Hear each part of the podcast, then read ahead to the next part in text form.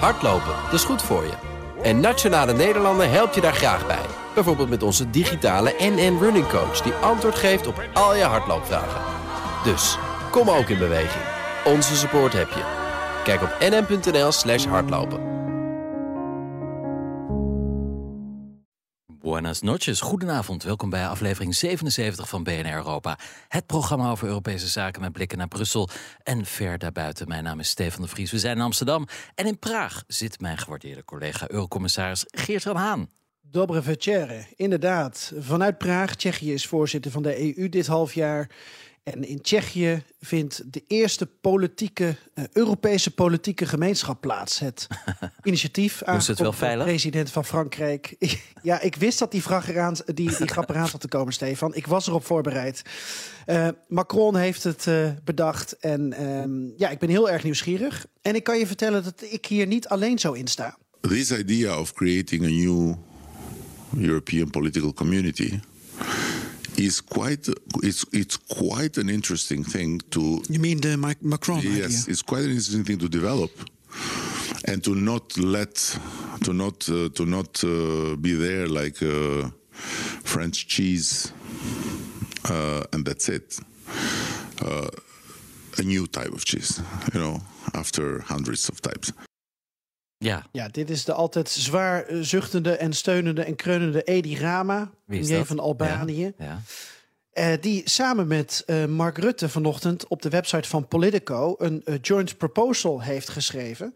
En je hoorde mij in gesprek met Edi Rama begin juli, begin van de zomer. En toen vertelde hij mij dat inderdaad er een eerste Europese politieke gemeenschap bijeenkomst zou plaatsvinden in Praag in oktober. En toen heb ik gelijk een ticket geboekt. En nu ben ik hier. En morgen gaan we vragen aan Edi Rama, Mark Rutte en Macron... Ja, waar die nieuwe club dan wel goed voor is... als het niet om oude kaas zou moeten gaan. Ja, wat, wat loop je toch altijd ver vooruit. Uh, regeren is vooruitzien. We praten over dit onderwerp met onze gasten. Jaap-Willem de Zwaan, emeritus hoogleraar Europees Recht... aan de Erasmus eh, Universiteit Rotterdam... en oud-directeur van instituut Klingendaal. En hier in de studio in Amsterdam uh, Saskia Hollander. Zij is directeur van de Broker... en Senior Research Fellow bij Klingendaal. welkom allebei bij BNR Europa. Dank voor de uitnodiging. Ja, en we zouden BNR Europa niet zijn als we onze gasten niet eerst overvallen met uh, muziek van eigen Europese bodem.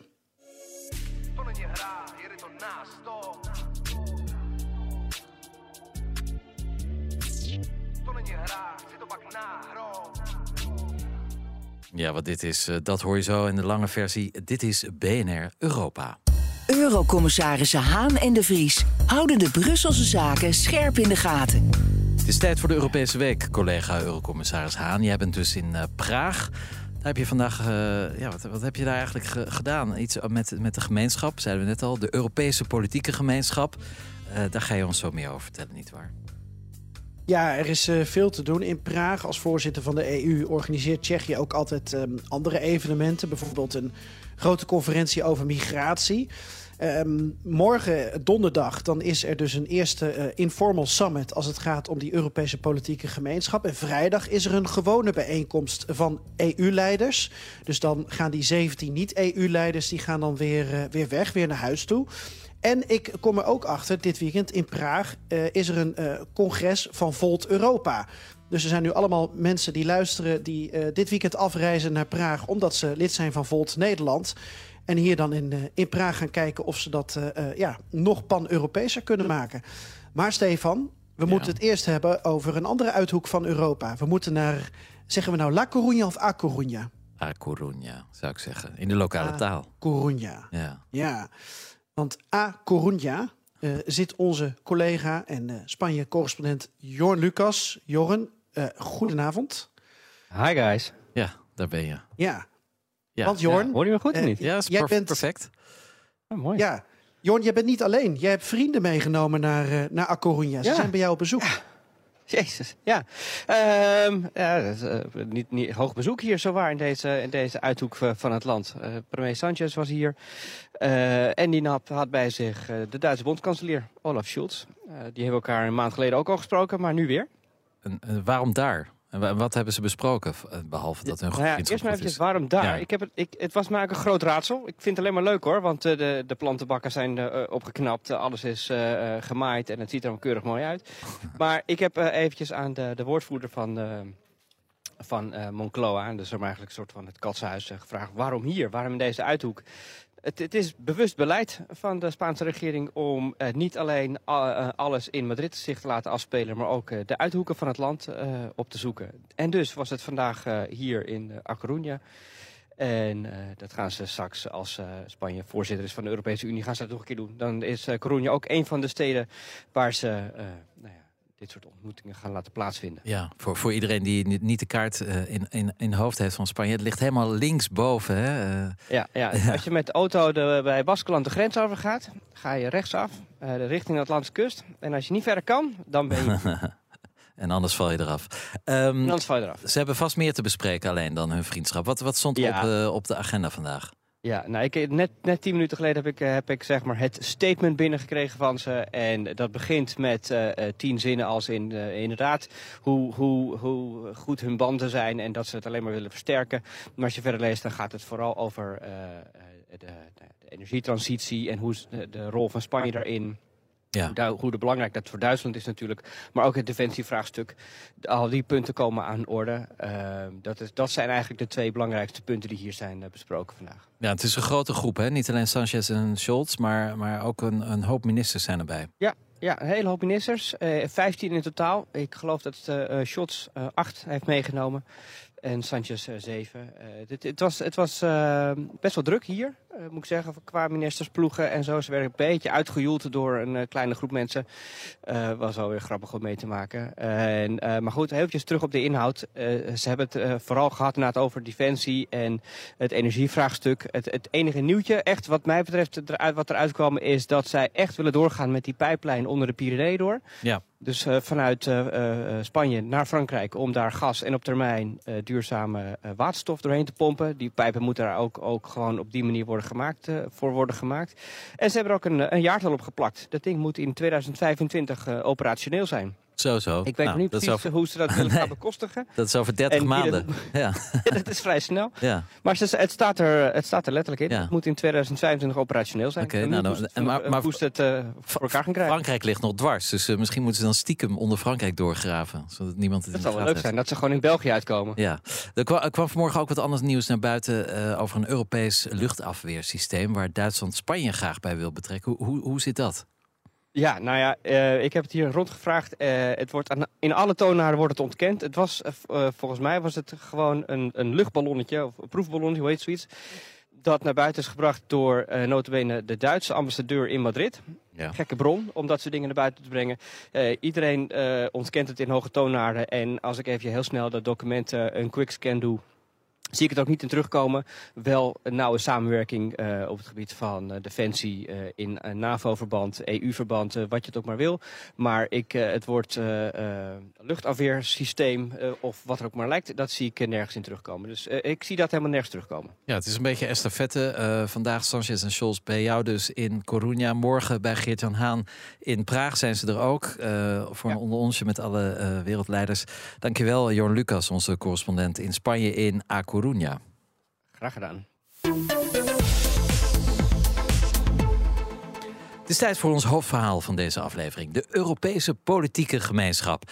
Nou, wat is dat nu weer? Eurocommissaris eh, Geert-Jan Haan is in Praag. Eh, Jij volgt alle nieuwe ontwikkelingen over deze geheimzinnige politieke club. Het heeft even geduurd voordat we eindelijk iets meer te weten kwamen over wat er besproken ging worden. Dus ja, eh, verlicht ons, Geert-Jan. Ja, even een sneak preview voordat we het eh, met de gasten verder gaan eh, bespreken. Eh, ik sprak dus Edi Rame begin juli toen hij in Nederland was. En toen gaf hij aan, ja, wat mij betreft wordt het een, een, een politieke gemeenschap waar niet alleen de 27 EU-landen, maar ook andere Europese landen bij zijn aangesloten. Nou, morgen in Praag verwelkomen we 44 Europese leiders, van Liz Truss tot aan Edi Rama en van eh, iemand namens Oekraïne tot aan Zwitserland en Noorwegen. En Erdogan komt volgens mij ook. En het idee is dus dat al die landen gaan samenwerken op de allergrootste dossiers. Dus als je bijvoorbeeld weer een pandemie hebt, dan moet er eh, een vaccin zijn. Niet alleen voor 27 EU-landen, maar eigenlijk voor heel Europa. Ja. als je een klimaataanpak wil, dan wil je niet dat Kroatië uh, heel groen gaat doen. Om, vervolgens te zien hoe buurland Servië uh, alle kolen opstookt die er maar zijn. Dan is het gewoon averechts. Nou, en dat soort thema's die komen ter sprake. Maar eigenlijk wat er volgens mij achter, achter zit, en dat gaan we denk ik zo dan met de gasten bespreken, dat is toch het idee dat door die oorlog van Rusland in de Oekraïne Europa is veranderd, de wereld is veranderd, Europa een geopolitieke speler moet worden. Dat ligt volgens mij op tafel. En daar ben ik morgen ook heel benieuwd naar. En dat wil ik dus ook aan, uh, aan Rutte vragen en aan Scholz en aan uh, Sanchez en al die andere. Liz Truss, die komt ook. Die zou eerst niet komen. Nee, dus uh, ja, die heeft toch nog tijd gevonden in haar... Um, ja. ja. misschien krijgen ze nog goede economische ideeën hier. Ja, dat zou kunnen. Maar voordat je al die hoge bomen tackelt, morgen in Praag dus, uh, gaan we over praten met onze gasten Jaap Willem de Zwaan en Saskia Hollander. Um, dank uh, dat jullie er zijn. Om te beginnen met jou, Saskia. Waarom eigenlijk uh, deze poging om, om weer een nieuwe club te starten op het Europese continent? Ja, ik denk dat dat net heel goed is, heel duidelijk is gezegd. het is echt een intergouvernementele uh, club waar grensoverschrijdende geopolitieke thema's en dreigingen worden besproken. Mm -hmm. uh, en heel duidelijk met de EU, maar ook niet-EU-landen. Vanuit de gevoelde noodzaak om Europa weerbaarder te maken. Um, en ja, vooral hè, in de context van China um, en Rusland. En om dat echt samen te doen met heel Europa. Dus niet alleen maar de EU, maar echt met heel Europa. Um, ja, en ik ben benieuwd of het ook echt uh, dat gaat worden. Ja, is het niet uh, gewoon een praatclubje eigenlijk? Ja, daar lijkt het nog wel een beetje op. Ja. Um, ja, het zal heel erg moeten blijken wat het, of het echt daarbij blijft. Of dat het ook echt ja, slagvaardige geopolitieke um, besluiten worden genomen. Ja, ja. Um, het is mij ook nog een beetje uh, ja, onduidelijk wat het nou eigenlijk moet worden. Uh, het, het, klinkt weer als een typisch Macron-spelletje om vooral niet echt te integreren. Maar ik ben niet de enige die het onduidelijk vindt, Geert-Jan. Jij uh, had al uh, een uh, tipje van de sluier opgelicht gekregen over die Europese politieke gemeenschap. Jij wist eigenlijk al meer, zoals, zoals zo vaak, dan wij allen. ja, blijkbaar. Um, uh, ik had het net al even over, over Edi Rama, die ik dus sprak in BNR Perestroikast. Die ook nog vertelde over dat hij samen met Mark Rutte een joint proposal ging schrijven. Mm -hmm. um, en eigenlijk daarmee ook misschien ja, Macron ging helpen of al wat gras voor de voeten ging wegmaaien. En dan zie je dus hoe een EU-leider met een niet-EU-leider samenwerkt om te kijken of ze op bepaalde vraagstukken, uh, of ze daar in ieder geval dezelfde ideeën over hebben. Um, nou, ik kan je in ieder geval een stukje van dat, uh, van dat gesprek laten horen.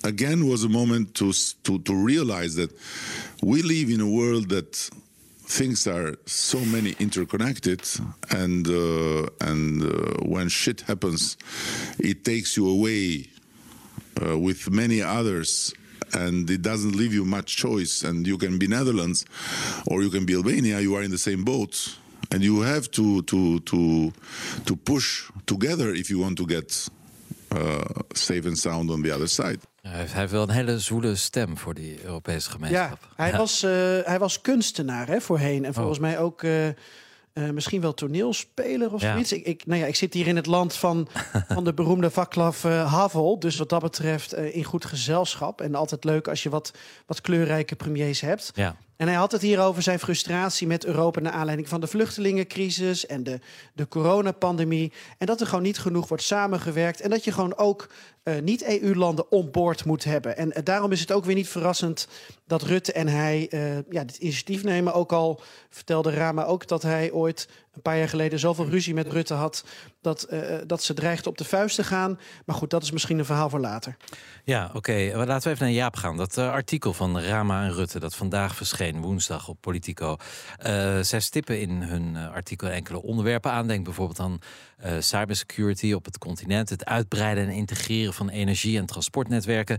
Um, gaan er concrete afspraken gemaakt worden op deze onderwerpen tijdens de top de komende dagen, denkt u, Jaap? Ja, dank. Uh, het spijt me dat ik niet in Amsterdam kan aanschuiven, maar ik uh, lever graag mijn bijdrage op deze manier. Stellen we op prijs. Ik, ik denk uh, in de eerste plaats dat we het belang van de bijeenkomst niet moeten overschatten, waar het gaat om echt te maken afspraken. De bedoeling is om in die turbulente tijden waarin we nu zitten, om eens rustig met, mag ik het zo zeggen, het beschaafde Europa te praten over uh, maatschappelijke vraagstukken die we allemaal gemeen hebben. En dat betreft in de eerste plaats de veiligheid. De veiligheid in Europa, maar ook daarbuiten. Al even werd aangestept de, de relatie met, uh, met China. Het kan ook over migratie, over klimaat en, en energie gaan. Het is een, eigenlijk een idee, ere die ere toekomt. Macron komt vaak met ideeën en hij heeft dit gelanceerd in mei toen het eigenlijk ging of moet Oekraïne nou wel of niet kandidaat lidstaat worden. En toen dachten wij heel argwanend, oh jee, hij probeert ze op een zijspoor te zetten. Eigenlijk als je kijkt nu de timing is heel goed. Oekraïne is kandidaat lidstaat, samen met Moldavië, Georgië als potentiële kandidaat. En laten we nu eens gewoon kijken in het licht van alle ellende die voortgekomen is uit die oorlog in Oekraïne. Eens kijken wat willen wij met elkaar. Dit mag niet gebeuren in Europa. En ik denk dat dat dus de grote waarde is. Dit is een informeel overleg morgen. Maar eh, je moet er ook niet te veel voorstelling van maken hoor. Het is bij elkaar drie, vier uur. Waaronder ronde tafelgesprekken en bilaterale gesprekken. Dus het plenaire gedeelte is betrekkelijk kort. Om eens eventjes te proeven wat willen wij met elkaar op welke onderwerpen en hoe zouden we kunnen verder gaan. En dat kan aanleiding gegeven, geven dan tot een vervolggesprek. Of dat nou zo geformaliseerd gaat worden, dat denk ik eerlijk gezegd niet. Als je nadenkt, Griekenland zit er, Turkije ook, Armenië, Azerbeidzjan, die voeren bijna oorlog met elkaar. Ze zitten hier toch aan tafel en ik denk dat dat een heel mooi signaal is, met name aan Rusland en Belarus, die namelijk niet zijn uitgenodigd. Ja, Geert-Jan, we moeten het dus niet overschatten, misschien ook niet onderschatten. Wat hoor jij in Praag? Wat is de temperatuur over dit, uh, dit onderwerp? Nou, uh, over Azerbeidzjan en Armenië. Uh, er komt misschien morgen wel de vrede van Praag. Want omdat Turkije ook is uitgenodigd, gaan ze met z'n drieën eens zitten voor een, voor een potje bemiddeling. Dus zo zie je maar dat met de benen op tafel en een forumachtige setting, waar de agenda's niet te strak van zijn, dat dat tot hele mooie dingen zou kunnen leiden. En ik denk dat het inderdaad niet overschatten en niet onderschatten is. En met name niet um, onderschatten ook vanuit uh, landen als uh, uh, op de Balkan, de Caucasus en Oost-Europa die geen lid zijn van de EU. Want die willen zich gehoord voelen. Dat geeft Edi Rama ook aan in dat interview dat ik met hem had. En omdat Macron, Rutte, misschien ook Scholz natuurlijk niet zomaar landen willen binnenlaten tot de EU, want dat is ook thuis dat verdient ook geen draagvlak in eigen land. Is dit een hele mooie tussenweg, middenweg, om in ieder geval landen erbij te betrekken en elkaar het gevoel te geven dat er één Europa is. Daar komt het denk ik op neer. Een Europees continent dan, want het is weer iets heel anders dan de Europese Unie. Ook op de website van de Europese Raad staat bijvoorbeeld dat dit niet in de plaats komt van bestaande organisaties. En, en dat het ook niet dient om voorlopig er nieuwe bij te, te maken. Uh, Jaap, is dit een clubje dan om te voorkomen dat de EU echt uitbreidt? En is dat de reden waarom Macron en Rutte uh, dit wel zien zitten? Ja, dat is een veelgehoorde opvatting. Ik denk het niet. Dus uh, het is eigenlijk bedoeld als een informeel overleg zonder veel uh, instellingen, besluitvorming, bureaucratie. Gemakkelijk met elkaar praten. Wat Geert-Jan zei, met de benen op tafel, bij wijze van spreken. Hè. Er wordt veel gewoon genetwerkt, dat is eigenlijk het idee. Als je bij de Europese Unie wil komen, dat is een heel ander verhaal. Dat hebben we gezien met Oekraïne in de achtergrond hè, van Macrons voorstel speelt dit wel een rol. Hè, dit gaat decennia duren, heeft hij destijds gezegd in mei. Maar dat is een heel ander traject, maar het komt er niet voor in de plaats. Dus dat heeft hij nu één en andermaal gezegd, en daar is iedereen het over één. Dat is een ander verhaal. Uh, dat neemt niet weg dat wat mij betreft al die onderwerpen, veiligheid, migratie, energie, klimaat, ook best in het kader van de voorbereiding van het lidmaatschap van landen als Oekraïne, maar ook de Balkan, al aan de orde kunnen worden gesteld. Maar het momentum nu, 19 of 2022, met al die ellende die we aan onze oostgrenzen ervaren, is dit wel een goed moment om eens even rustig te praten met mensen die het in ieder geval inzien dat er bepaalde dingen gewoon niet mogen gebeuren in Europa. En dat we moeten kijken wat kunnen we gemeenschappelijk doen. Wat daar dan uit voortkomt aan besluitvorming, dat is voor later. Ja, Saskia Rutte is dus voorstander eh, van het idee van een Europese politieke gemeenschap. Hij waarschuwt ook voor een EU-light. Uh, hij zegt er zitten al een aantal landen al jaren in de wachtkamer van de echte EU. Die landen zullen zich gepasseerd voelen als we weer iets nieuws oprichten. Is dat een reëel risico? Ja, ik denk ook echt dat uh, de proof is in de pudding, zoals ze zeggen. Um, het, het, het, moet niet, aan de plaats komen. Het is ook heel erg belangrijk dat de EU ook op die uitbreidingsdossiers voortgang blijft boeken. Uh, wat de heer al zei, landen hebben heel lang in de wachtkamer gezeten. Ja. Um, en dat moet niet... Turkije sinds 1963, ja, om maar een voorbeeld te uh, ja. ja. en nu ook recentelijk ook, hè, discussies in de westelijke Balkan. Ja. Dus het slagen hangt ook echt... Hè, de twee kunnen elkaar versterken. Ja. Um, en ook van de, de rol die het Verenigd Koninkrijk uh, gaat nemen. Ja. je zei het al in je inleiding, die wilde eerst niet komen. komen wel, maar ja, hoe dat zich gaat uiten. Ja. Het is cruciaal om die, om die landen, het Verenigd. Koninkrijk, Turkije erbij te hebben. Geert-Jan Haan en Stefan de Vries. Je luistert nog steeds naar BNR Europa vanuit de BNR-studio in Amsterdam. We hebben de Europese politieke gemeenschap zojuist flink onder de loep genomen. Tegelijkertijd is dit misschien wel een goed moment om even terug te blikken op het verleden, Geert-Jan. Ja, want uh, we krijgen de indruk dat dit een soort netwerkforum is, maar het heet wel de Europese Politieke Gemeenschap. Uh, voorheen hadden we volgens mij uh, Europese clubjes, zeg ik even denigreren, die wat meer een economische inslag hadden. Uh, hoe gingen die dan te werk? Uh, wat is het verschil? Uh, ik ben toch benieuwd of we dat aan onze gasten Jaap Willem Zwaan en Saskia Hollander kunnen voorleggen. En of iets van het verleden kunnen leren. Ja, ik ben eigenlijk ook wel benieuwd. laten we beginnen met Jaap. hoe ging de EU hier vroeger mee om? Bijvoorbeeld met een land als Tsjechië, dat in 2004 erbij is gekomen en waar Geert-Jan nu dus zit. welke overlegorganen waren er voor Ehm, um, 2004 voor het moment dat er tien eh, nieuwe landen bij kwamen? Nou ja, kijk, dan hebben we het dus over de, de organisatie van de toetredingen. En eh, dat gaat inderdaad op, langs een formele weg. Daar worden dus allerlei afspraken gemaakt. Eh, het hele beleid van de Europese Unie wordt verdeeld in hoofdstukken. Er zijn er inmiddels meer, meer, dan, uh, meer dan 30 wordt natuurlijk vreselijk geholpen om op te bouwen een stabiele politieke structuur, democratie, mensenrechten, de rechtsstaat en dat soort dingen. Daar is heel veel tijd mee heen gegaan. Aan de andere kant, als je nadenkt dat die landen dus na het, uh, de val van de Berlijnse muren, dat was een cruciale ontwikkeling in de Europese geschiedenis, dat ze pas daarna eigenlijk volledig weer onafhankelijk zijn geworden en het lidmaatschap hebben aangevraagd, begin van de negentiger jaren. En ze zijn in 2004 met z'n allen, behalve dan Roemenië en Bulgarije, die volgden drie, drie, jaar later, zijn ze lid geworden, is dat toch wel een, een, een krachtmeting.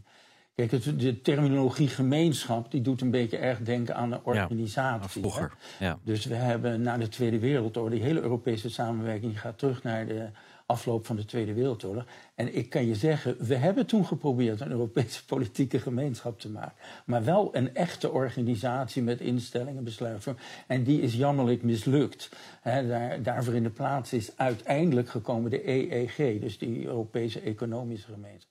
Dus het is een beetje een beladen terminologie. Dat had mevrouw Truss ook al meteen door. Die wilde niet een community uh, dat ze daarin ging meedoen. Dus die heeft toen uh, de terminologie forum gelanceerd.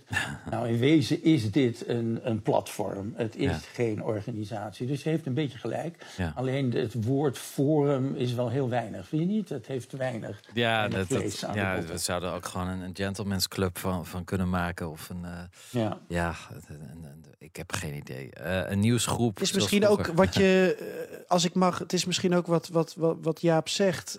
het moment komt komt natuurlijk zo goed uit. Uh, gezien het feit dat uh, Rusland en Belarus uh, agressie laten zien in Europa. Um, het, het, komt heel goed uit om, om, om gemeenschap, community. misschien had je ook nog voor, voor unity of eenheid kunnen kiezen. Om dat soort woorden te gebruiken, juist in deze tijd. Dan, dan is dat toch aansprekender dan forum. Ja, dat, dat, het, klinkt wel, wel meer gemeenschappelijk, ja, meer solidair. Um, maar in het verleden, Saskia, hebben we meer van dit soort clubjes of fora gehad in Europa. Uh, laten we eens kijken naar een van die clubjes. Ik was zelf bij de oprichting in Parijs in 2008. Uh, de Unie voor het Middellandse Zeegebied, een samenwerkingsverband uh, opgericht door Sarkozy, door de EU en landen die grenzen aan het Middellandse Zeegebied, dus met name Noord-Afrika. Um, hebben we niet veel meer van gehoord. was dit puur economisch? politiek? Of wat was het eigenlijk? Ja, ik denk dat het Volgens doel- mij bestaat het nog steeds. Het bestaat nog Ja, steeds, eh, inderdaad. Eh, je zegt het al, het doel daarvan is echt economische samenwerking Mhm. eh, in het Middellandse Zeegebied. Ik denk dat daarom wel, eh, eh, de heer De Zaan zei het al, het heel belangrijk is om, om te blijven herhalen dat, dat, dat eh, de Europese politieke gemeenschap of forum heeft echt die geopolitieke eh, functie op papier. Ja. Het moet nog maar blijken of dat in de praktijk ook eh, zo is. Maar op papier is het echt met het doel om, om Europa meer weerbaar te ma weerbaarder te maken hè, ten opzichte van Rusland ehm, en China, Ja. onder andere. En dan hebben we ook nog het Eastern Partnership programma van de EU. Voor landen in Oost-Europa die niet lid zijn en de Caucasus. Eh Gert-Jan, weet, weet jij daar iets meer van? Gaat dat alleen over economie of is het ook een gezellige praatgroep? Nou, dat ging ook wel over eh, integratie. Dus eigenlijk was dat weer een, een, een, een praatgroep waarbij eh, eh, wat als een soort voortraject voor eventuele toetreding tot de EU werd gezien. Eh, Belarus is er geloof ik nu. Ja. Volgens mij zijn ze er zelfs zelf uitgestapt, waardoor het er nu eh, vijf zijn.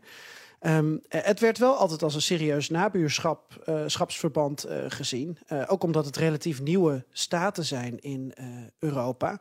Ehm, misschien is dat wel van, maar ik weet niet of Jaap daar iets meer van weet. van van de, de clubjes die we bespreken. Wel, wel eentje die in ieder geval iets meer politiek beladen was. Omdat we natuurlijk ook veel clubs hebben in Europa die een wat meer economisch motief hebben. Ja, misschien is het meer ontwikkelingssamenwerking. Hoe zou je het duiden?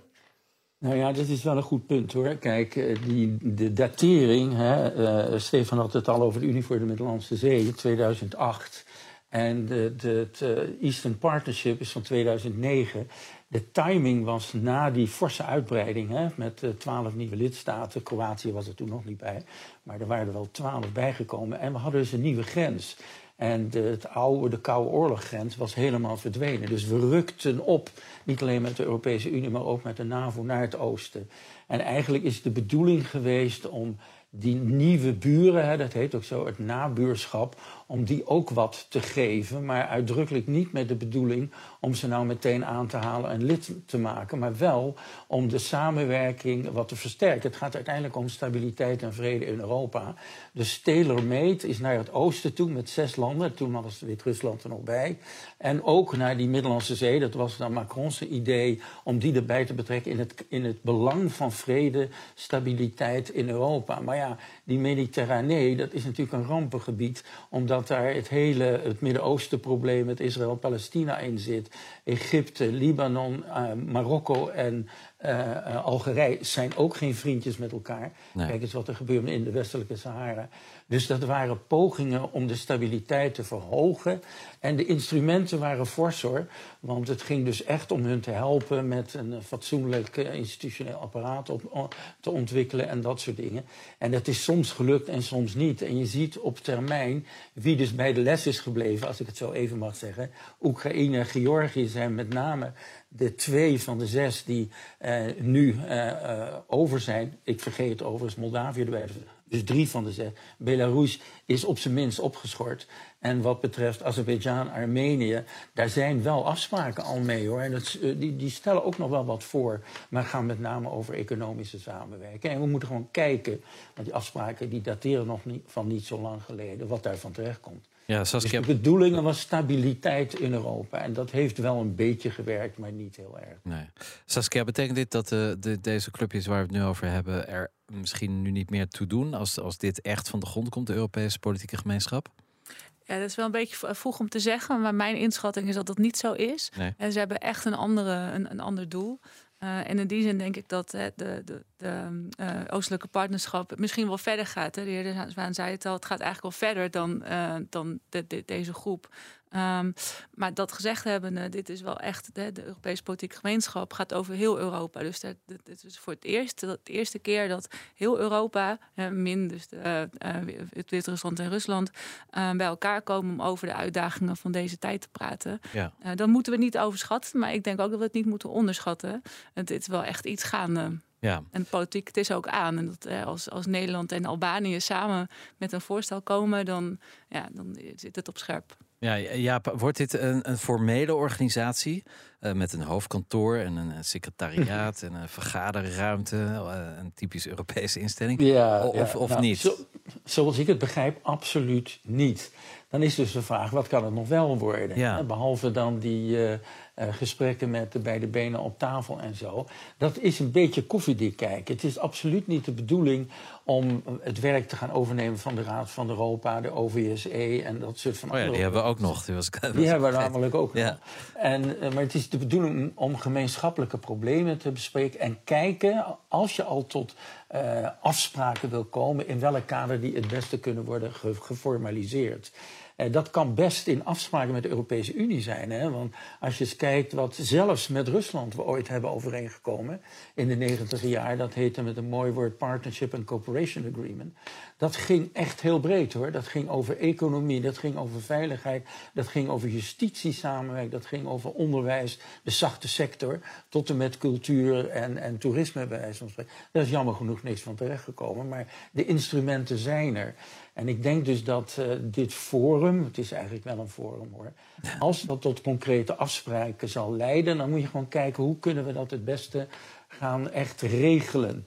Ja. En dan misschien dat een aantal zaken naar de OECD gaan, misschien dat ze toch uh, bij de Raad van Europa terechtkomen. Ik vermoed dat allemaal niet, maar dat er dan misschien nieuwe mechanismes uh, worden ge, uh, bedacht, maar meer bilateraal of multilateraal, maar niet via een organisatie die luistert naar de naam European Political Community. Ik denk niet dat dat de bedoeling is en dat wordt het ook nee. niet. Ja. En zeker als je de Britten aan boord wil houden, dan gaat dat ook niet lukken. Met, uh, hè, dat, dat gaat gewoon niet lukken. Mevrouw Truss heeft zich al aangeboden als gastvrouw voor de volgende bijeenkomst. Nou, prachtig. Die idee van Macron is twee bijeenkomsten per jaar. En dan wil zij dus ook nog daar een forumpje van maken, snap je? Dus dat moet helemaal gedowngrade worden. En dat zou morgen moeten blijken ja. als ze daarin gelijk krijgt. Op het ene punt wel, op het andere punt niet, is mijn vermoeden. Ze krijgt wel dat gastvrouwschap, maar ze krijgt niet die benaming. Maar goed, dat is een beetje mijn inschatting.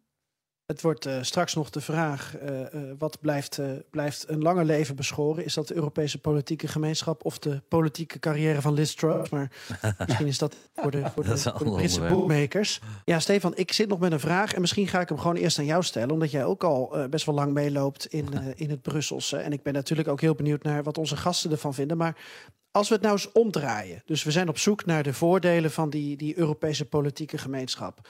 Maar hebben we een, zo'n forum, uh, zo'n club waar, waarin iedereen gehoord wordt, hebben we dat ook niet nodig, omdat de EU een bureaucratische moloch is geworden. Alles daarin is dichtgetimmerd. Er geen, geen serieuze draagvlak is voor het toelaten van meer landen, waardoor die mopperend in de wachtkamer zitten. Dus is het ook iets onontkoombaars, omdat de EU uh, geen ruimte meer toelaat tot een, een benen op tafel sessie? Nou, het, het, is, ik denk zelf dat het altijd goed is om te blijven praten met, met iedereen eigenlijk. Uh, en zeker met je directe buren. Um, de problemen die we hebben, die, die overschrijden natuurlijk de grenzen van de Europese Unie. Maar ik denk dat je ook gelijk hebt door te zeggen dat, dat ja, uitbreiding is een erg uh, ja, netelig onderwerp uh, bij heel veel landen. Dit is dan toch een soort pleister op de wonden. Um, het, is, het is een soort uh, wachtkamer derde klasse, uh, zou ik bijna uh, willen zeggen.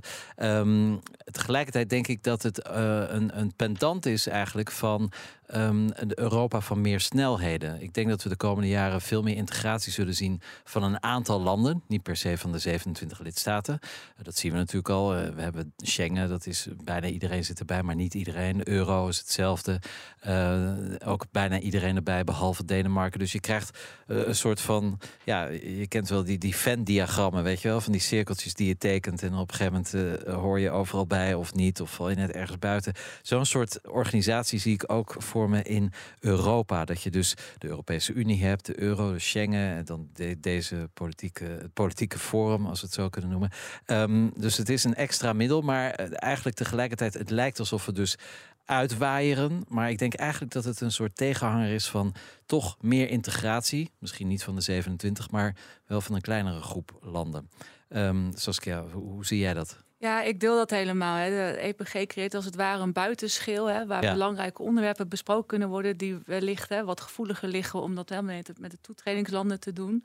Ehm, ik vind het hierin ook heel erg belangrijk... eh, wat de rol van de Europese Commissie gaat worden. Hè, want Van der Leyen is natuurlijk... Hè, die wil liever niet Europa, Europa van verschillende Nee, snelheden. Ehm, en nou, ze, heeft toch, hè, ze heeft toch steun eh, voor uitgesproken. Ehm, maar ik ben heel het, ja, om het VK aan boord te houden, eh, is het heel belangrijk dat het Brusselse sausje, de commissiesausje eraf gaat. Ehm, dus ik ben wel heel erg benieuwd eh, wat, de commissie, wat de commissie gaat doen.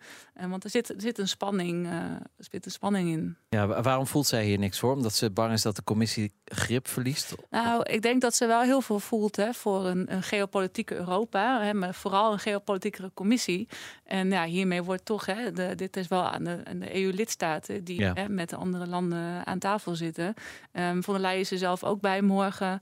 Ehm, maar ja, het is toch hè, wel een. Het, het- ik had begrepen dat op de, de, de uitnodigingen nog het EU-tekentje Mhm. stond. Nou, dat moest er toch vooral af eh, van sommige mensen Ja. sommige landen. Dus ja, daar zit, er zit echt wel een spanning. Uh, maar ik denk dat je gelijk hebt dat dit. En, ook, en ik denk zelf ook dat die flexibiliteit ook nodig is. Uh, in, in, Ja. ja, met de dreiging, met de, ja, met de eh, kwesties waar we nu mee te maken hebben. Mag Ja. ik daar nog één ding aan toevoegen? Eh, en en dan, dan kunnen we ook Jaap hier nog naar vragen. Maar wat mij opviel aan het betoog van Rutte en eh, Rama, die dat als een voorzet hebben gegeven, is dat er bijvoorbeeld ook veel ging over eh, handel en zaken doen met elkaar. Dus integratie op energiegebied, klimaatgebied, maar ook infrastructureel gebied. En ja, dat moet dan toch bijvoorbeeld ook een boodschap voor de Balkan zijn. Zo van, nou laten we als Europa als geheel in elkaar investeren. En dat niet overlaten aan eh, alleen maar Russen, Chinezen en Saoedi's die daar, eh, en ook Turken die eraan komen, maar goed, Turkije zit ook in dit forum, die daar dus eigenlijk een deel van ons werk aan het doen zijn. Laten we dat gewoon met elkaar doen. Volgens mij, maar ik weet niet hoe Jaap erover denkt, gaat dat signaal er ook vanuit. Ja, ik denk dat je moet onderscheiden tussen eh, een praatgroep, een beetje oneerbiedig, hè, politieke samenwerking en beleid. Eh, morgen is het echt politieke samenwerking. En mevrouw Ursula von der Leyen begrijpt heel goed dat dat een zaak is waar het eigenlijk de hoofdsteden aan zet zijn. Dat is niet per se iets voor de commissie in Brussel om zich eh, mee bezig te houden. Daarentegen, als je afspraken gaat maken en beleid eh, wil ontwikkelen, gezamenlijk, dan wordt het een ander verhaal. Hè. Dan moeten er overeenkomsten gesloten worden. En in die zin denk ik zelf ook. Dus de verwijzing naar de meer snelheden is absoluut, maar wat mij betreft, op zijn plaats. Het is alleen jammer dat politici daar nog niet echt over hebben nagedacht. Ja. Dus in mijn beleving eh, kan de Europese samenwerking en zelfs de Europese Unie niet verder als we niet gaan naar vormen van eh, gedifferentieerde samenwerking. Ik geloof dat je dat zelfs kunt toepassen op kandidaat-lidstaten. En we zitten binnen de EU toch eigenlijk ook al met landen die wel meedoen met Schengen en anderen doen het weer niet. Eh, er zijn landen die meedoen met de euro en anderen doen het weer niet. Eh, Groot-Brittannië, dat is een belangrijke partner van ons. Die willen we graag toch wel dichtbij houden. En we hebben daar nu een samenwerkingsovereenkomst van mee. Maar je zou je kunnen voorstellen dat je hier wat opklopt. En dat ook het Groot-Brittannië weer in een soort van gedifferentieerd samenstel van betrekkingen komt. Waardoor je inderdaad, ik heb daar ooit in een afscheidsreden in Rotterdam een heel leuk plaatje bij gehad van. eh, wolkenkrabbers en dan komen er lagere gebouwen en dat dijt allemaal uit. Je hebt een kern, dat zal dan wel in dat geval eh, de kern zijn van de eurolanden. En dat dijt dan uit zo langzamerhand. En landen kunnen gewoon meedoen aan die gebieden waar zij ook echt belangstelling voor hebben. Alleen wil je lid zijn van de EU, dan zul je toch ook die fundamentele waarden moeten respecteren. Hè? Dat is een beetje het probleem. En de interne markt. Dat is natuurlijk heel moeilijk ook voor Oekraïne om nu al toegang te krijgen tot de interne markt. Dus in mijn beleving ook, de minimum eh, om lid te worden van de EU zijn die fundamentele waarden, democratie, rechtsstaat, mensenrechten. En je moet kunnen opgewassen zijn tegen de krachten van de vrije mededinging. Maar daarboven zou je iedereen ruimte kunnen geven om wel of niet mee te doen aan bepaalde vormen van justitiesamenwerking. Asiel, immigratie is ook zo'n onderwerp waar we niet verder komen omdat een aantal Oost-Europese landen, eh, die op een aantal terreinen wel heel behulpzaam zijn, kijk eens naar wat ze op het gebied van Oekraïne allemaal gedaan, maar die gewoon niet willen om mee te werken aan verdeling van uh, uh, asielzoekers en dat soort dingen. Ja. Maar dat het naar meer snelheden toe moet, is wat mij betreft buiten kijf. En ik hoop eigenlijk dat de politiek op dat punt een beetje wakker wordt om te beginnen in Nederland. Zo Nou, we, we zullen zien de komende dagen hoe vruchtbaar deze Europese politieke gemeenschap uh, gaat worden. Uh, Gert-Jan, jij bent erbij in Praag de komende dagen. Uh, ik zie je volgende week weer in Amsterdam. Ik dank onze gasten, Jaap Willem de Zwaan, emeritus hoogleraar Europees Recht aan de Erasmus Universiteit Rotterdam en oud-directeur van Klingendaal. En Saskia, Den, Saskia Hollander, directeur van de Broker en Senior Research Fellow bij Klingendaal. Dank jullie wel. Graag gedaan. Graag gedaan. Dag. Dag. De nummer 1 in. Ja, zoals elke week laten we nummer 1 hit uit een van de Europese lidstaten horen. Gert-Jan? Ja, ahoy. Het nummer komt hier vandaan. Als het goed is, hoor je dit uit alle luidsprekers schallen bij jou in de buurt. Stojím za každým slovem, co jsem. Třetí mi dneska poletek. To není hra, chci to pak Ja, als je het goed is, heb je het al gehoord of niet? Want dit is de nummer 1 in Tsjechië deze, deze week. Nee. Het is nee, ik ben hier sinds, uh, sinds 24 uur. En nou, dan had je het al lang moeten horen. Ben je nog niet in een kroeg geweest of een, of een disco. Dit, dan had je Ector gehoord, zo uit deze artiest. Nummer Toneni Hara. Ja, jij romantiseert altijd die Europese reisjes, maar het is gewoon keihard werken steeds. Ach joh, ik heb er honderden gedaan. Ik, ik doe ze alleen maar voor die romantische reisjes. Ben je gek? Ja, ze kennen jou hier nog wel in de disco. Dat is inderdaad zo. Volgens mij heb ik nog een uh, rekening openstaan. In ieder geval, al deze Europese topmuziek staat in een Spotify-playlist. Volg ons daar. Even zoeken op BNR nummer 1. En reacties op dit programma zijn welkom per mail op europa.bnr.nl. Of via Twitter, daar zijn we ook op BNR Europa. Voor nu, dank voor het luisteren. Volgende week zijn we er weer. À la prochaine. En in Tsjechië zeggen ze Aito. Hardlopen, dat is goed voor je. En Nationale Nederlanden helpt je daar graag bij. Bijvoorbeeld met onze digitale NN Running Coach... die antwoord geeft op al je hardloopvragen. Dus, kom ook in beweging. Onze support heb je. Kijk op nn.nl slash hardlopen.